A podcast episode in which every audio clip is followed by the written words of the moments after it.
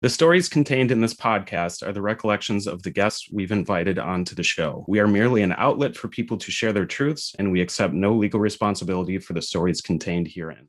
I'm Kendra Sheetz. And I'm Rich Gill. And this is Enough, a podcast which aims to shine light into the darkened corners of the music industry while discussing the ways we can and should improve ourselves and, in turn, our community. Content warning. This podcast may contain frank and graphic descriptions of sexual abuse and assault, including instances of rape. These accounts can be triggering, specifically for those who have also experienced trauma, especially of a sexual nature. If at any point during this podcast you feel yourself getting triggered, we suggest taking a break and taking care of yourself before continuing. But we do ask that you continue. These conversations are mentally taxing, but they are so important to have. Thank you. Hi, everyone. Welcome to another episode of the Enough podcast. My name is Rich Gill, and I'm the only host today because my guest is Kendra. Hi. She's very excited about our conversation that we're about to have. It's not that I'm not excited. It's just that I've never been on this side of this before. And let me say to all of the guests we've had, you guys are so strong because I am so full of anxiety right now. Well, we are very thrilled to have you share your story. You know, we're not just people behind a screen talking to people who have trauma and have experienced assault, harassment, and all of those terrible things in their life. It happens to everyone, including us. So to kind of dive into why we're doing this, in addition to what Rich had said, he and I talked a while ago about if we could do something to kind of, I don't know if celebrate's the right word, but at least mark our 1-year anniversary. And we started this podcast last year in July. It had been on my mind for about 2 years prior to that, although I didn't know what form it was going to take. I just knew that I wanted to try and do something about all the things that I was seeing. And so in our conversation, one of the things that we had discussed is the possibility of me sharing one of my stories. It is not my only story, but is definitely one that has changed my life. And we can go into it whenever you would like. It's hard for me not to take a host point of view on this. I've not been on this side before. Well, since people already kind of know who you are, we can probably skip through the formalities of the probably how you got involved in whatever you got involved with in the music scene. But yeah, I mean, fuck it. Let's just dive right in. Okay. So, well, we all kind of know I've been involved in music in some way for a very long time. I was obsessed with music since I was little, kind of tailored down further and further into punk and hardcore when I was in my like early teens, late tweens, but they didn't call it that at the time. And I just kind of, I grew up in a small town. And as you do in a small town, you start to theorize getting out of that town and basically all the things that are out there that you don't get a chance to see in your tiny town. So when I got the chance, I moved across the country and moved to California by myself at 17 and started going to college. And I had this very specific point of view or this kind of idea of who I wanted to date, who would be the perfect guy for me. And I actually ran into him on campus. It took me about a year. And then I found him. I saw him like across the quad, you know, type of like super stereotypical. This is like romantic comedy type. Yeah, except like, for the fact that he was dating someone, but I went up to him and I talked to him. That's usually part of it too. Well, kind of. So, I mean, he was just like my perfect idea, right? It's very visually based at this age. Sure. So it's like colored hair, septum ring, band t-shirt, skinny jeans. And I was like, ooh la la. Was it Davey Havok? Because it sounds like Davey Havok. No, but if this person listened to this, they would be so mad that she made that comparison because they had like a guttural hatred for my love of AFI, which I had from like almost birth. But yeah, so we got to talking. I went over, you know, made the first move, and it was to find out that he was dating someone. But we stayed kind of in contact at MySpace at the time, and then also Facebook when Facebook was still just for people in school. I transferred schools from a school down in Orange County, and I moved up to LA. And within a couple of months, he was single. We were talking. We went out on a date. And it was just one of those like absolutely perfect dates. Like you couldn't ask for anything better. It was like literally my child dream had like turned into an actual human being. we went out and I don't even remember what we did. I think it was dinner and maybe a movie. And then we walked around. The date went on for over 12 hours. Like, he dropped me off at home when the sun came up, and we were just talking and just loving it. I mean, I thought, like, this is it. This is the person I'm going to be with forever. I mean, it was perfect down to a T. And it continued kind of this way. We continued to date. And there was a lot of these kind of swooping romantic gestures. One time I parked in a garage in LA in my apartment. And we had spent the weekend together, or maybe a Sunday, I don't remember. But I went down on Monday to go drive to campus. And I found a rose on my hood with a little note on it. And I was just like, this is the most everything that anything could ever ask for. Like, I thought I was just head over heels. And we stayed together. And both of us ended up graduating. And then he moved into my studio apartment in Los Angeles. And there were some things, you know, hindsight, you go back to it and you're like, I could have picked up on some stuff before that, but I didn't really realize it. And it was when we moved in together that things started to go south really, really quickly. When we started dating, I was under 21 and he was drinking all the time. He was over 21, a couple years older than me. And so drinking became my big thing, like, because it was his thing. It wasn't something I wasn't doing, but it became like the thing we did together.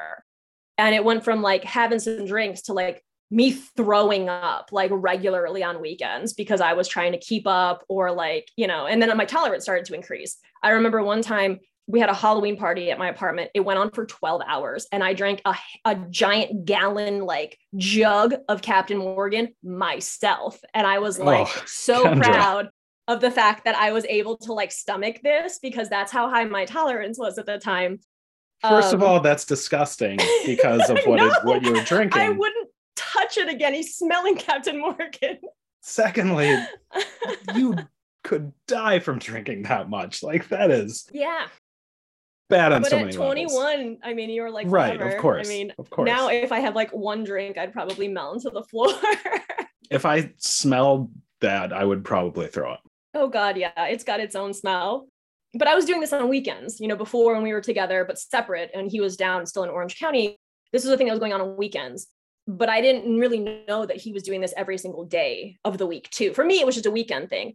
And I was like, oh, you know, I can shut it off. It's no big deal. It was to decompress from the week of school and, you know, all the studying and everything, but it just kept going. Once he moved in, it didn't end.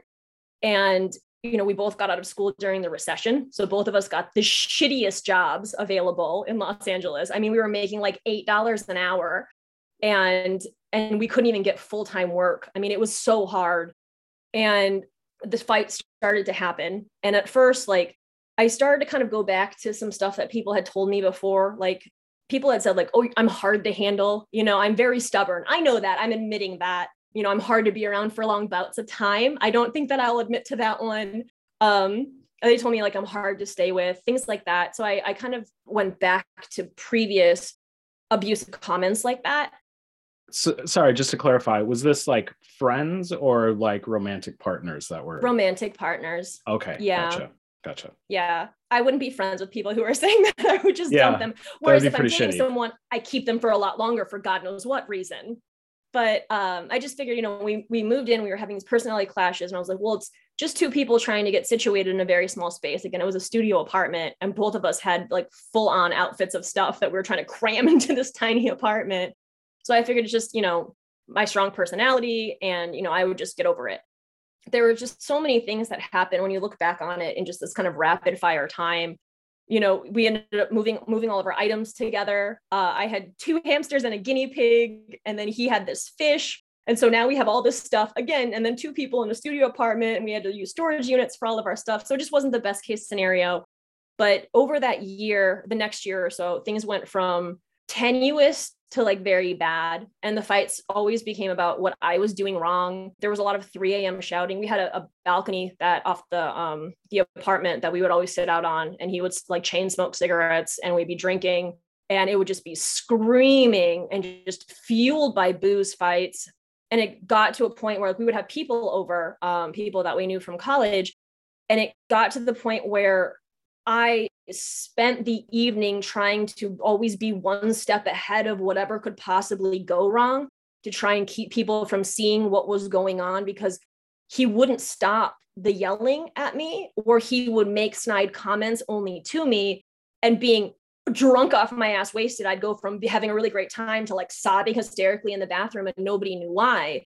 And I would feel like just such a complete asshole because, you know, my job is you're at my house, I'm entertaining, I'm trying to be, you know, very Midwestern in the West Coast. Like, I mean, you know, what can I get you? Cheese platter? And there I am like sobbing hysterically in the bathroom. It was kind of this frivolous attempt because I never knew what was going to go wrong because nothing ever was really rational when it went wrong. There was never one thing that I said or did. It was me existing almost. And I'm saying this with years of hindsight, because in it was me doing wrong stuff all the time based on what I was being told. And he would get pissed off and, you know, start brooding over, you know, a beer or a mixed drink. And then all of a sudden he would just attack. And sometimes the attacks were verbal, and sometimes later they became physical. Was it always when he was drinking, or was this also at first? Okay, gotcha. Again, saying this with some hindsight, I am able to have more clarity. I mean, a lot of hindsight at this point, but when you're able to kind of pull back and look at the entire relationship as a long kind of chronological trajectory. Yeah. It's really, and we've talked about this with some of the other guests that we've had on, the way that people slowly start to change. You don't, it's that kind of idea of like, what is it? The lobster's boiling in the pot, where if you heat it up slowly, you don't really realize that they're killing, or they don't realize that they're dying. It's kind of that aspect where like, you know, it's a fight here or there. And then it's a whole bunch of love bombing. I'm so sorry. I didn't mean it. I was too drunk, or I had a really bad day. You don't understand. And there's always reason to it. And it always ends up, you know, everything will be fine. And once you've ended up signing a lease with someone, not that it's, you know, like a marriage, but it's a little bit more ironclad than just, you're kind of stuck with them. Especially when you're out of a recession, you know, you have no money, you're expecting this person to pay half their bills. But even that started to dwindle. I was asking my parents for money because he wasn't paying the bills, but he had money to buy booze, but he couldn't pay for our rent or his half of the rent. Yeah. Well, and just to clarify for a second, when I asked the drinking question, it wasn't just, and this is for everyone else, you know this, but it wasn't as if like the drinking is an excuse. You know, you find that so often these things kind of go hand in hand, alcohol or drug abuse and physical or emotional abuse. I mean, from my own personal experience, I can say that's true. Well, it's a slippery slope too, because on one side, the alcohol, the drugs kind of make you looser, right? Like, so you're more yourself, you're more prone to do whatever, you know, you have less inhibitions, right? But then on the other side, it's very easy to say, oh, well, I was just drunk. I was out of control. Exactly. I'm really sorry. I don't remember. I blacked out. I got that a lot. There was actually a time where I was had a sneaking suspicion that he and his friend, female friend who would come over all the time, had a thing for him. And then I would go to the bathroom and something would happen because I would come back and they would start giggling.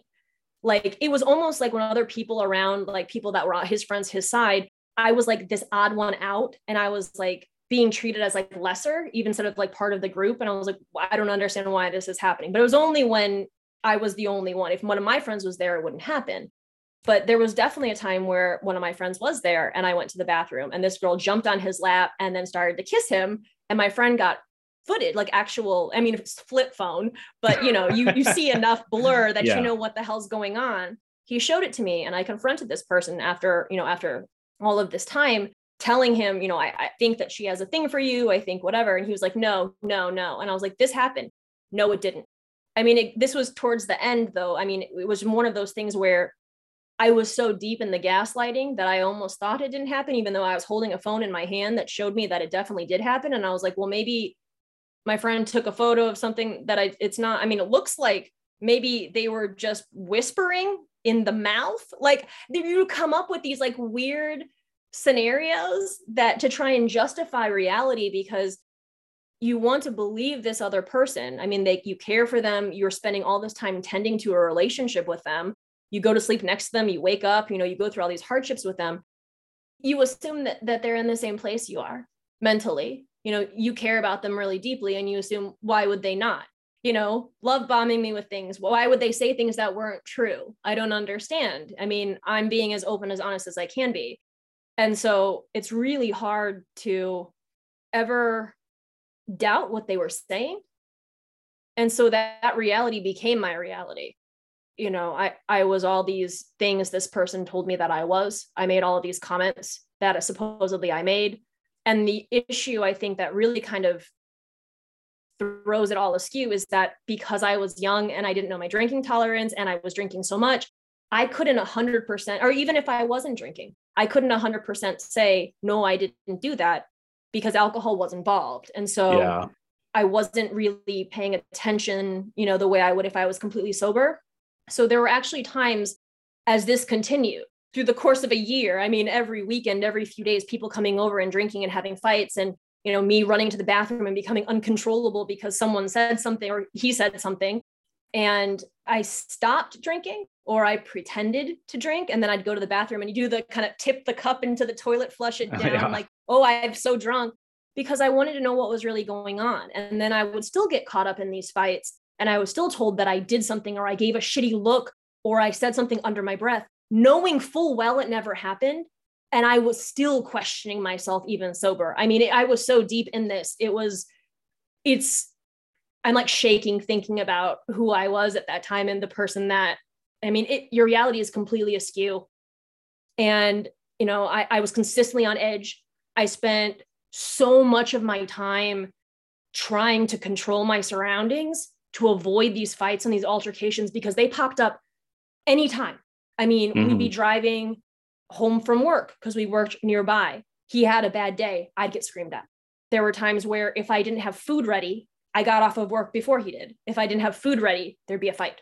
I didn't know it was my job to babysit you and treat you, you know, like we were in a marriage from the 1950s, but apparently it's my job to feed you. I mean, I became very sick. Obviously, mentally, you're like, the whole thing is just kind of off. You don't even realize what's going on. I was losing friends. Another thing, as we've talked about before, is they're very good at slowly picking people off your herd until you're standing there alone. Mm-hmm. Then you have no one else to turn to. Exactly.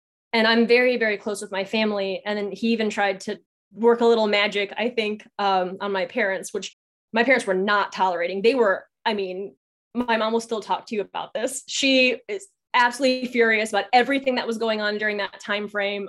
It was the absolute worst to be, you know, I'm 2,000 miles away. And that's the other thing, is that this is not something where I was in my hometown, you know, where I could just run off to family. I was, besides the family that I had created by moving and, you know, becoming friends with people and acquaintances, I had no one right there except for this person. So they became a pillar of my everyday. And that pillar was making me feel crazy. And I was told I was crazy. And I was told I was acting insane. And my thoughts were insane. And all of the typical bullshit gaslighting things. I mean, I make the joke that like this person invented gaslighting before gaslighting was ever a thing, because I never even knew it existed before this. And then when I read about it years later, I was like, holy shit, did they get this guy's number? Oh my God. I thought I was this, you know, violent, uncontrollable, drunk woman who's just like thrashing as anyone even tries to touch her, is just screaming at the top of her lungs, causing altercations all the time. But I was totally fine every time I drank around anyone but him. I was with some friends out in Vegas with some girlfriends, not a problem at all. We had no fights. I had a really great time. I was out with some other friends from school, drinking with them, not a problem. It was only around this person. And for some reason, none of the actualities of life mattered. It was the comments that he was making that rang true in my head for some reason. So as all of this is going on, is this at the point where you are writing for websites and like taking pictures, which is kind of the point that you're at now? Were you involved in all of that at this time? Not quite. So that all came later. Actually, when I moved to Chicago, I started doing more of that. I started to a little bit in LA, like maybe in like 2011, 2012, but this was back in like 2008. But I, like I said, I always loved music. I was always going to shows. I got a degree in writing. So it's kind of like what I felt like my days should be, even if I'm not getting paid for it. You know, I had these friends, I'm in this new city, even though it's not new anymore, but just it's where I've always wanted to be. And I just really wanted to live life. And I noticed that, like, you don't notice it at first. Again, it's one of those things that slowly kind of trickles away or slowly gets peeled away, where like I ended up becoming this like husk of who I thought I should be or who I was. I mean, all the stuff that I know that made me happy wasn't really there most of the time because I was spending so much of my energy exhausted from just living on edge. I don't know that there's proper words to describe the consistent anxiety and like perpetual fear that you feel when you're living with someone who's abusive, verbally, emotionally, physically, or otherwise. I mean, they're about to go off at any moment and you are in survival mode. I mean, I had no time to read books or write because I was scared that a plate was going to be thrown across the room and hit me in the face.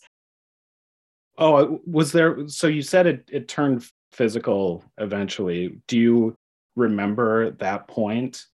Like when it sort of flipped from just being him making you feel like you're a crazy person to, oh, now he's putting hands on me and this is different. It never seemed different.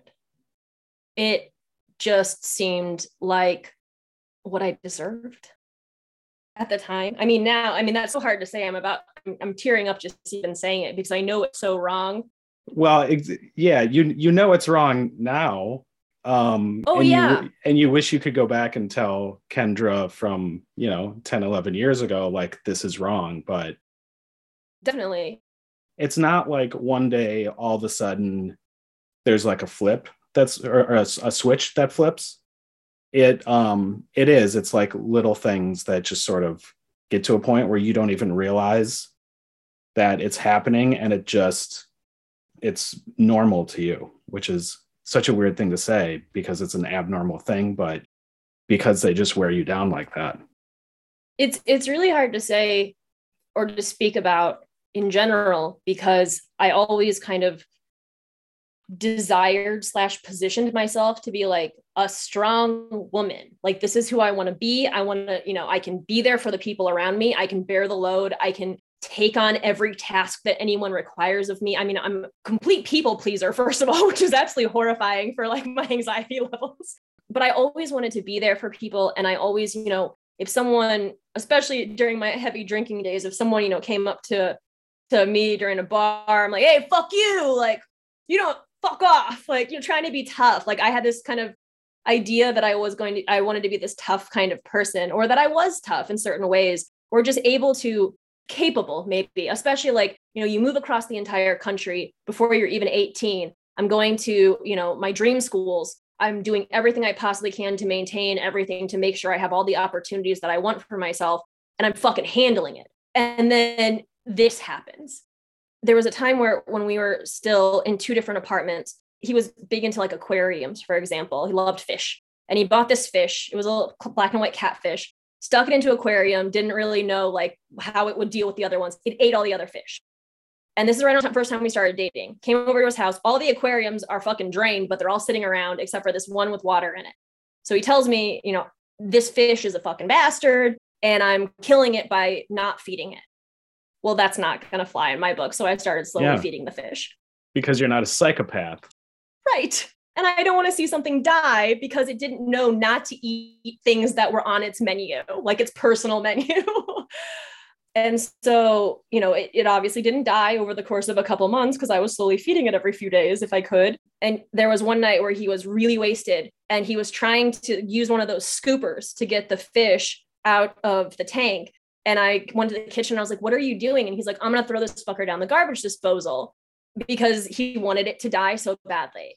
And so somehow I was able to like talk him down from that and be like, let me just take care of it. Like, this fish is a fighter. Like, he deserves to live, whatever. Like, look, he's gone this far without food, just trying to find a way to keep him from killing the fish. So I took care of the fish. When he moved, he actually moved the fish in, and I actually still have the fish today. He's like 17 years old and he's like tripled in size because I actually take care of him. Wow. Yeah, he's my only pet, but we survived. He and I survived together. I feel like we're kind of like, we've got that kind of like weird, like trauma bond. Yeah, for sure. But like something like that is such a huge red flag to me. I mean, I'm an animal lover. Nowadays, if I saw someone do something like that, I'm like, wow, you're a psycho. And I would just walk away. But at the time I was like, excuses, rough day at work, too much school, drank too much, so on and so forth. Like, you come up with all this shit.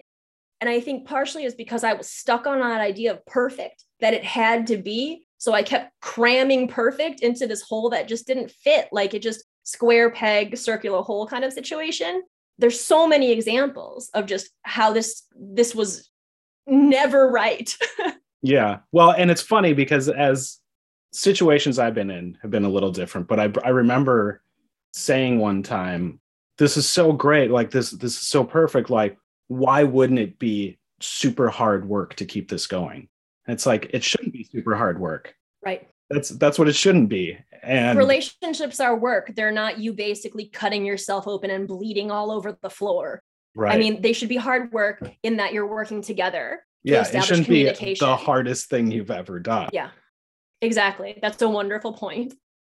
But yeah, you get all these red flags when you look back on them. And as I kind of see myself on this trajectory, I lose myself, as the months go on, I start turning inward. I'm introverted, extroverted, it kind of depends. But, normally when I'm with someone that I really trust, I talk to them consistently. I mean, I vent to them. I ask them questions about, I just can't stop talking when I feel close to somebody. But I completely started to turn inward. I stopped, we'd sit in silence in the car. I mean, I didn't want to say anything because I was so scared that the thing I would say would cause an issue. And it was either, this huge explosion, which is very emotionally hard for me. I don't like loud. I mean, it's funny enough because I love bands and live music, but I hate loud sounds. They make me very nervous, but for some reason shows don't do it. And then this deafening silence, and the silent treatment hurts me just as much as screaming at someone. So I was living at some point between screaming and the silence, trying to figure out, what my next move is going to be. I mean, just consistently on edge and trying to figure out what I'm always doing wrong to correct my behavior. And my behavior keeps changing because everything I'm doing is wrong. So I try that, that's not right. Try this, that's not right. I mean, it just keeps going on and on. When people say like, what was the night, or what was the time that made you realize, like, when did you finally just break? There are so many times before that time. I mean, the time that I was just over it, I just was worn out. I mean, there was a time before that where he was drunk on the balcony at 11 o'clock at night after a bad day at work. And he was acting absolutely bizarre. He had the balcony door closed and he kept turning around and looking at me through the balcony window or the balcony door. And, he'd been really quiet and weird all night. So I knew that there was something going on. He got on a phone after just chugging down beers after beers. And he starts talking to whoever's on the other line. And I can hear kind of a garbled, sometimes clear conversation. I don't know what's being said most of the time, but I start to hear bits and pieces. And at one point he said something about me and my pets. Like I said, 2 hamsters and a guinea pig and the fish. And he started talking about how he was going to kill us all. And that was, yeah. And I don't remember if I was completely sober, but I hadn't been chugging down a ton of drinks. I believe that I had been drinking something because I probably wouldn't have had the guts if I wasn't drinking to do what I did, which was just, he had his back to me basically in the apartment. And I grabbed a bag, I packed it, I grabbed the cages of the animals and I slowly started bringing them to the elevator, got them downstairs, got them in my car. It took 3 different trips to do so. And he finally noticed on the 3rd trip, as I was closing the door, that I was leaving. And I ran down the hallway, got in the car. I called 911. I didn't know what to do. I remember being at a gas station on Franklin Avenue in Los Angeles, like shaking, trying to pump gas because I never had any money for gas. I mean, again, 2008. So like I got maybe like $6 worth of gas and I'm just absolutely shaking, calling 911. And they didn't offer any help. They couldn't give out. They're like, what do you want to do? File a police report? And I was like, well, no, we didn't do anything. I'm just really scared. What should I do? And there was no answer. And so I drove almost an hour to a friend's family's house, not just a friend from high school, but her mom and dad's house where she was staying temporarily, where I hid out and basically recuperated for a few days. And her parents were so worried about me, but I just felt absolutely terrible, like this terrible burden. Like I couldn't relax. I was up at all hours. I was scared he was going to contact me or find me. I was having these horrible dreams. I just remember, that at a certain point I was just like, I'm such a liability. He's going to come here and I don't want him to do anything to anyone else. Like you talked about before, though, always taking care of other people. I was so scared. And, and of course, the whole time he's calling and and I'm not answering and he's texting and I won't answer and he's apologizing and I'm so sorry. And no, that's not what I said. I don't know what you thought you heard. Again, it's that kind of like, weird, it's on you kind of thing. I know damn well what I heard. But I started question it. And I did question it, but I knew deep down on this time that it was different than all the other times because I knew what I heard. And the unfortunate part in all of this is that I didn't trust myself. You know, this could have all stopped a long time ago, but again, you know yourself, but not to the same degree as when you do, when you're older, you have gut instincts, but you don't know to trust them sometimes. Well, and especially when you have someone telling you that you're wrong all the time, like what you think is incorrect, even though that's not the case. That shit gets into your subconscious. And I don't want this to come off as wrong in any way, but like I wasn't around any of that when I was young. Like it was just me. I'm an only child. So it was my parents and me, and my parents didn't do this. Like if I didn't understand something or I did something quote unquote wrong, we would sit down, we'd have a conversation about what it was. So I could either correct my behavior or I could explain to them why I did what I did. Like there was very open lines of communication. So I was used to people telling me if something was wrong, that it was wrong. And then we would figure out, you know, how to move forward. I'm a problem solver by nature. And so the whole thing was just me trying to recalibrate, like, how do I fix? I don't know, this is wrong, but also the exact opposite is wrong. But the middle ground is also wrong too. So what am I supposed to do? And I was not strong enough to be like, hey, what do you want from me then? Like, because I was so scared at every moment that anything I said, I mean, even if I breathed wrong as a response, it would elicit some sort of reaction from this person and it would be detrimental to me in some way. God, is it hard to say? Like, there are so many times where I was almost out and I kept going back, either because like the text convinced me or like the situation convinced me, where I was like, you know, how else am I going to pay my rent? Or like, that's my apartment. It's mine. I had it first for 2 years before he moved in there, like my place. Because I know this is a common thing for people who go back to situations like this. Like, this time it'll be different though. It's not going to be like before. I think from what I remember, that's how it started. You know, we get the apologies, the love bombing, the, you know, excuses of drinking or a bad day of work or whatever, like we talked about.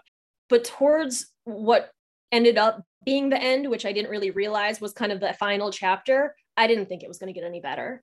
I just knew like I have to go and figure out a way to work this out. And then I can figure out what my next move is. Because again, survival mode, you're not thinking in advance. You're thinking like right now. How do I fix this right now? And then we'll figure out B through D, you know, some other day. We don't have the bandwidth to handle this. So I don't really understand how I came to the idea that it ended, but it definitely came to an end. It definitely came to a point where I was over it. And I think one of the main reasons why was because I did something I never did before and have never done since, which is cheat on someone. I ended up forging a pseudo relationship with this person who did not live in the area. They'd come through sporadically. We started off as friends, and it just reminded me I was a person. Mm-hmm. Through this other man, I was able to start to see how he saw me, almost like I was looking through his eyes. And I remember that I still kind of existed in a way that I thought I had existed in the world before. And it was at that point where I was like, what the fuck have I been doing? Man, I'm not supposed to pry on my own podcast. But no, it's like, there's sort of that light bulb that goes off where it's like, oh wait, I am worthy of good things and being treated nicely, and not like everything I do isn't wrong. It was literally like being in a hole with no light and suddenly like someone moving a boulder away from the roof. And I'm looking up, 20 feet up, and there's a tiny piece of light up there. And I'm just like, holy shit, I forgot that it's light outside. And again, like, I do not condone cheating in relationships, but in this scenario, I think it actually probably saved my life. I don't know what would happen if I would have stayed in this. Otherwise, it was some point after that, I stopped catering to him completely. I started calling him out. I mean, it was like every positive thing this other man had said to me was like one positive change back to who I used to be. So I started calling out the guy I was seeing when he was lying, saying that I was wrong about things, you know, and it was like everything that I said, every time I stood up to him was like this ding in his armor. And I was watching him get weaker and weaker as I was getting stronger and stronger and feeling myself regain my power again. And every time I did that, it was like a little bit of fog started to clear from my head. And I was like, wait, I've never been the primary aggressor here. This was a situation like, kind of like what we talked about, you know, presumably for like Deb v. Heard, this is not mutual abuse. Was there abuse on both sides? Yes. Was most of it reactionary? Yeah. I mean, I was fighting for my life, I felt like. And, you know, I used to be happy. I used to be excited. I used to care, have friends and family and a life. And I was supposed to be living my life. I mean, I was in my early 20s. And so I just started fighting back and things just started to escalate. And I started getting stronger and stronger. And he actually got to the point where he started saying things like, I don't know what's going on with you anymore. I don't recognize this person you're becoming. And I was like, this is me. This is me. You think I'm out of control? It's because you're no longer in control. Exactly. He no longer had you under his thumb. Exactly. Like you found your voice, found your power. You became the person that you had always been. Right. But he wasn't able to push you down anymore. Exactly. And then one day I had planned this for weeks. I had talked to like my female friends, like I had a little like core group of girls and we all hung out together.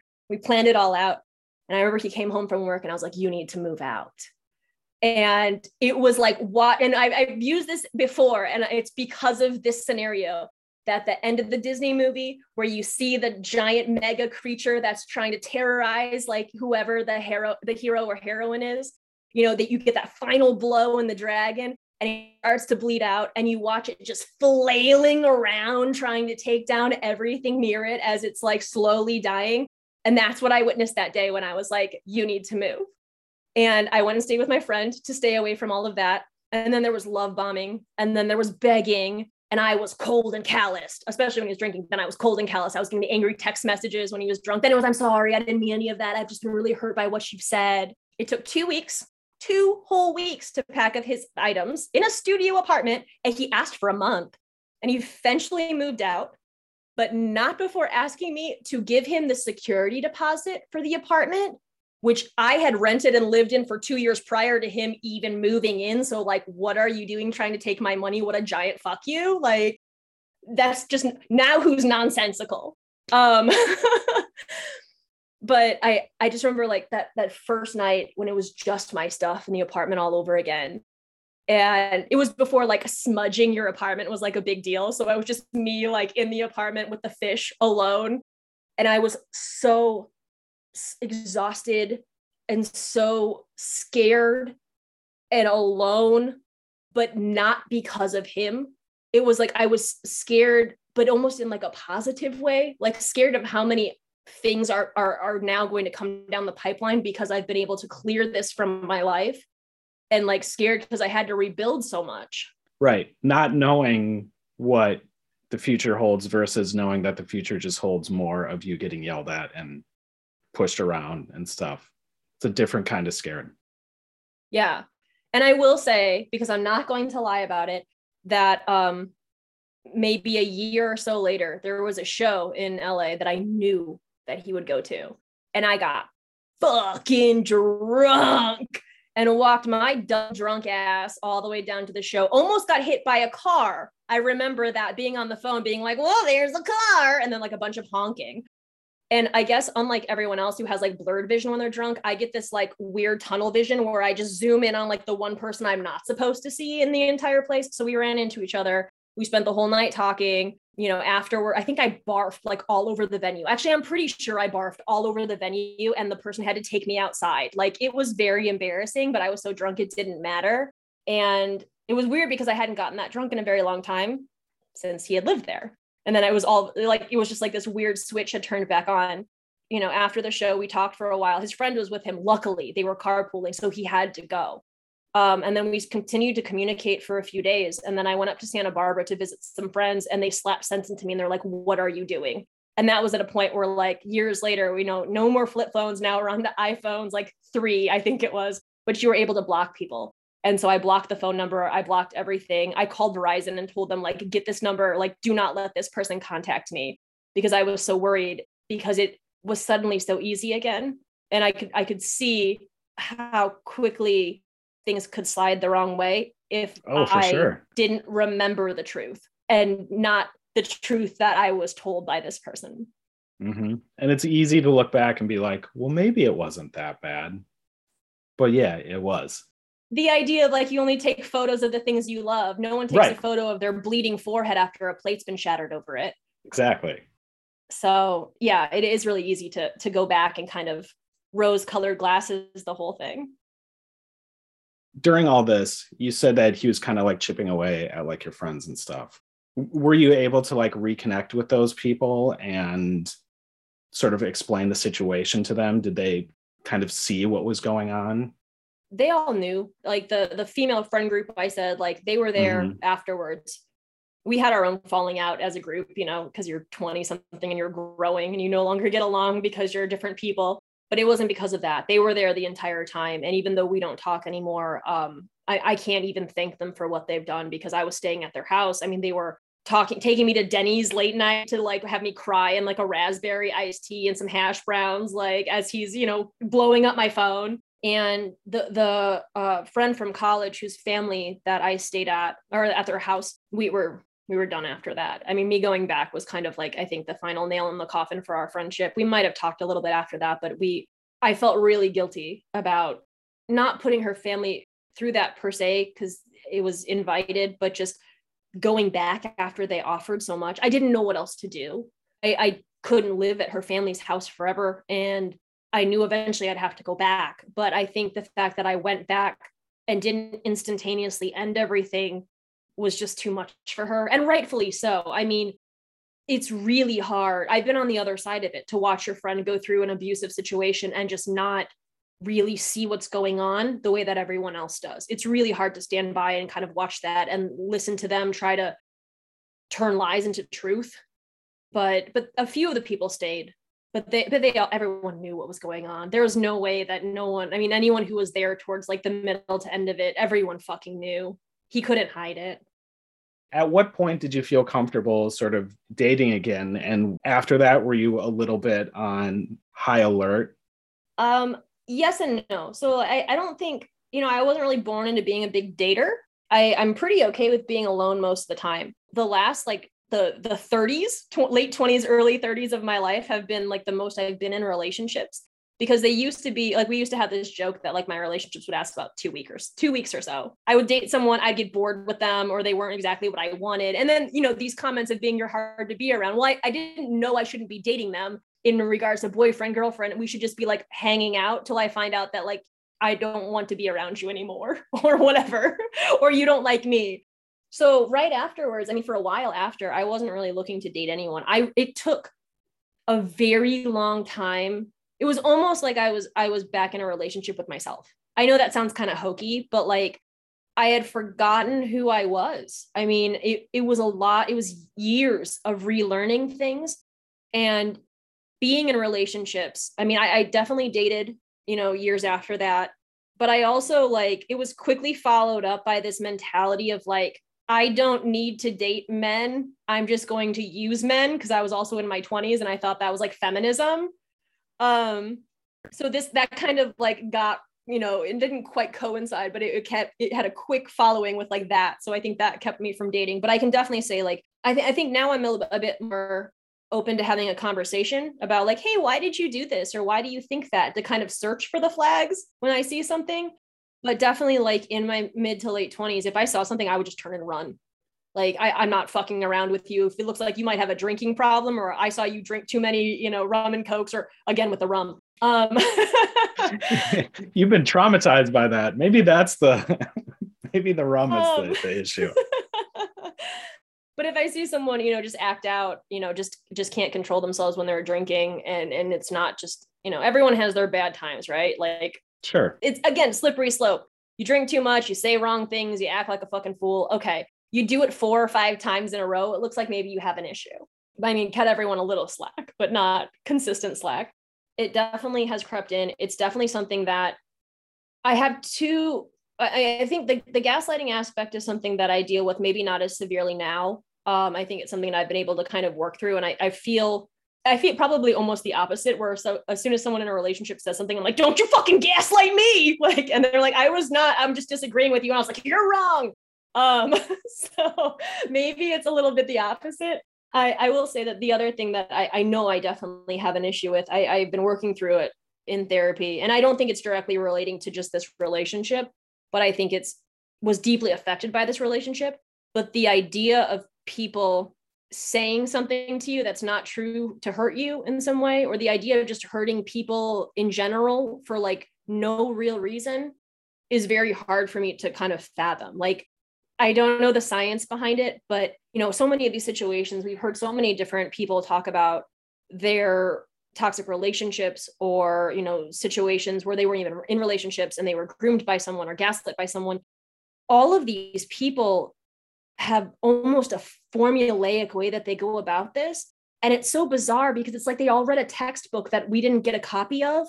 I mean, how do they genetically inherently know how to slowly turn a person from being like standing on their own 2 feet, being strong and independent and fearless, to this cowering blob of like, you know, a spineless human who's just horrified, you know, to breathe the wrong way? I mean, it takes so long, but they do it in this very specific formulaic way. And all of the stories are so similar.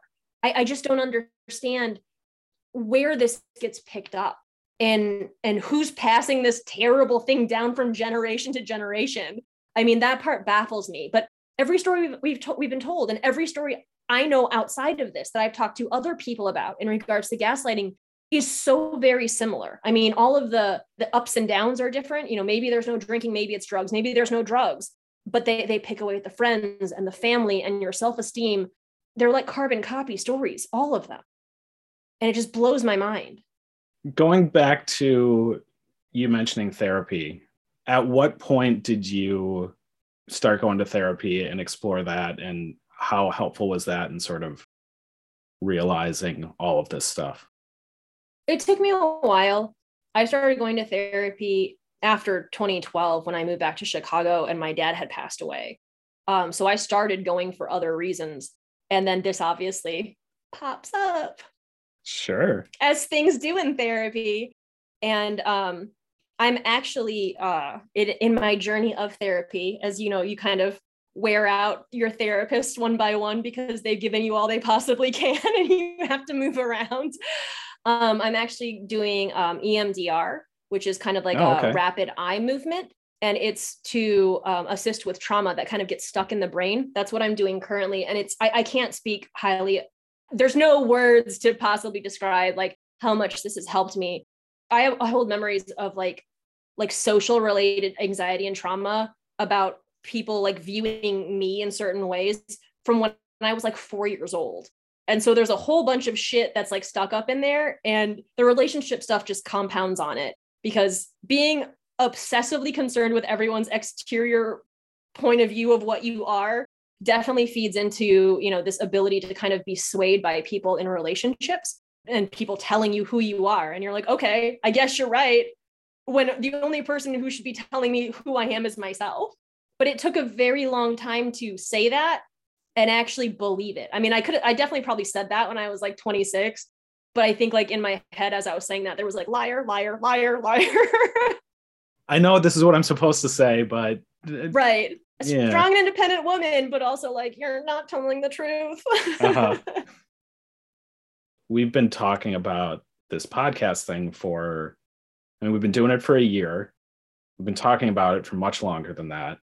Has doing this been therapeutic in any way when it comes to this, not just this particular story, but your stories in general, sort of hearing other people talk about their own stories and seeing the similarities? And is there sort of like a, for lack of a better word, like a weird camaraderie that you feel with, you know, other guests that we've had? I mean, I think even if I had no trauma, which who has no trauma, everyone has something. I think there would be camaraderie with the guests that we've had on the show. I mean, every person we've had, And just let the listeners know, there are people that we have interviewed or at least done like kind of a pre-interview conversational, like very lax format with, that has never made it to the actual podcast. And every person that we've ever talked to is somebody that I have such deep respect for. And I'm not just saying that because like I'm on a podcast and I should say that or whatever. Like I literally mean it. It's so heartbreaking and eye-opening to see how many people, strangers and people that I know, or people that I know, like four circles in, like, I don't know you, but I know people who know you, or you're three states away and I know a band you used to be in or something like that. I mean, we all have something or some things that have affected us and have basically changed who we are for the better or the worse, or just for the neutral. I mean, it just changed us. And so hearing these stories, you know, I don't know if it's a camaraderie so much as like, oh yeah, me too. No, me too. But just to know that every person out there, not just the people on the podcast, but every person ever that you deal with on a day-to-day basis has something that they're harboring that has made them feel less than, that has shaken themselves to the absolute core. I mean, it's made me hopefully more empathetic. I don't know how much more empathetic I can be. I cry a lot now. But these are crying times. These are crying times, and I am very hydrated. But it's all of these things. It could happen to anyone. Having read on the podcast was something for me specifically. I know them. I formed a relationship with them before the pod, and then after their interview, we've stayed in consistent communication. And I think that they are so strong and they are so brave. And one of the things when I was kind of putting together all my notes and my thoughts in my head and on paper for this, I was like, this is so stupid. You have such more like physically horrific stories of abuse than this one that you're trying to tell. This is just really verbal, plus like a couple extras over here or there. It's mostly a verbally abusive relationship, and that's not that big of a deal. I mean, and then I thought about how Red, you know, made the really great point that it doesn't matter what type it is. I mean, think about the fact, and this is going to, again, sound kind of hokey, but like they say that if you're nice to plants, plants thrive. If you say mean things to plants, plants can die. Now think about what happens if someone consistently says mean things to you, or you say mean, shitty things to yourself. It's verbal is just as detrimental as physical. You may not wear the bruises or the scars on the outside, but they're very much there on the inside, and they affect everything that happens to you all the time. It's not the trauma Olympics. Yeah, but Rich, you know I love to win. I know you do. But not in this facet. This is not something I want to win. But that's another thing that we say, you know, it can fuck you up just as much as physical abuse can. Oh, yeah. No matter what, you end up putting yourself in a scenario, or you end up in a scenario where you're with a person that, however the abuse settles, be it on your skin or inside somewhere, they alter your narrative in some way. They alter your body and the way that you exist in the world. And you can't help but question, like, how do I trust myself if I put myself in this situation? I mean, even if it's just the littlest stuff, not even just relationship wise, but you just start to question your decision making because you've put yourself in a situation like this. And you know, then you start going through all of the different things you should have done, that you could have done. You know, why did you freeze when you should have run? Why did you stay for so long? Why did you go back? And it becomes really hard to trust yourself. And that's a whole nother process of kind of relearning, again, like what I was doing for so long, just kind of relearning who you are. And that the only person who can tell you who's right and wrong and how you should carry yourself through the world is yourself. I mean, no one else. They can try, but you should not let them in. And you have to do your damnedest to keep those people out, because even if you're not in a relationship with them, people are going to try. And they're wrong. Whatever they say, it's wrong. Enough is a podcast centering on abuse, harassment, and assault in the music scene. To help get the word out, please like or subscribe and share with your friends. If you have been on the receiving end of harm from someone, be it artist, venue owner, audience member, or someone else, and would like to share your story on a future episode, please reach out to us at thisisEnoughPodcast@gmail.com. All correspondences are kept confidential.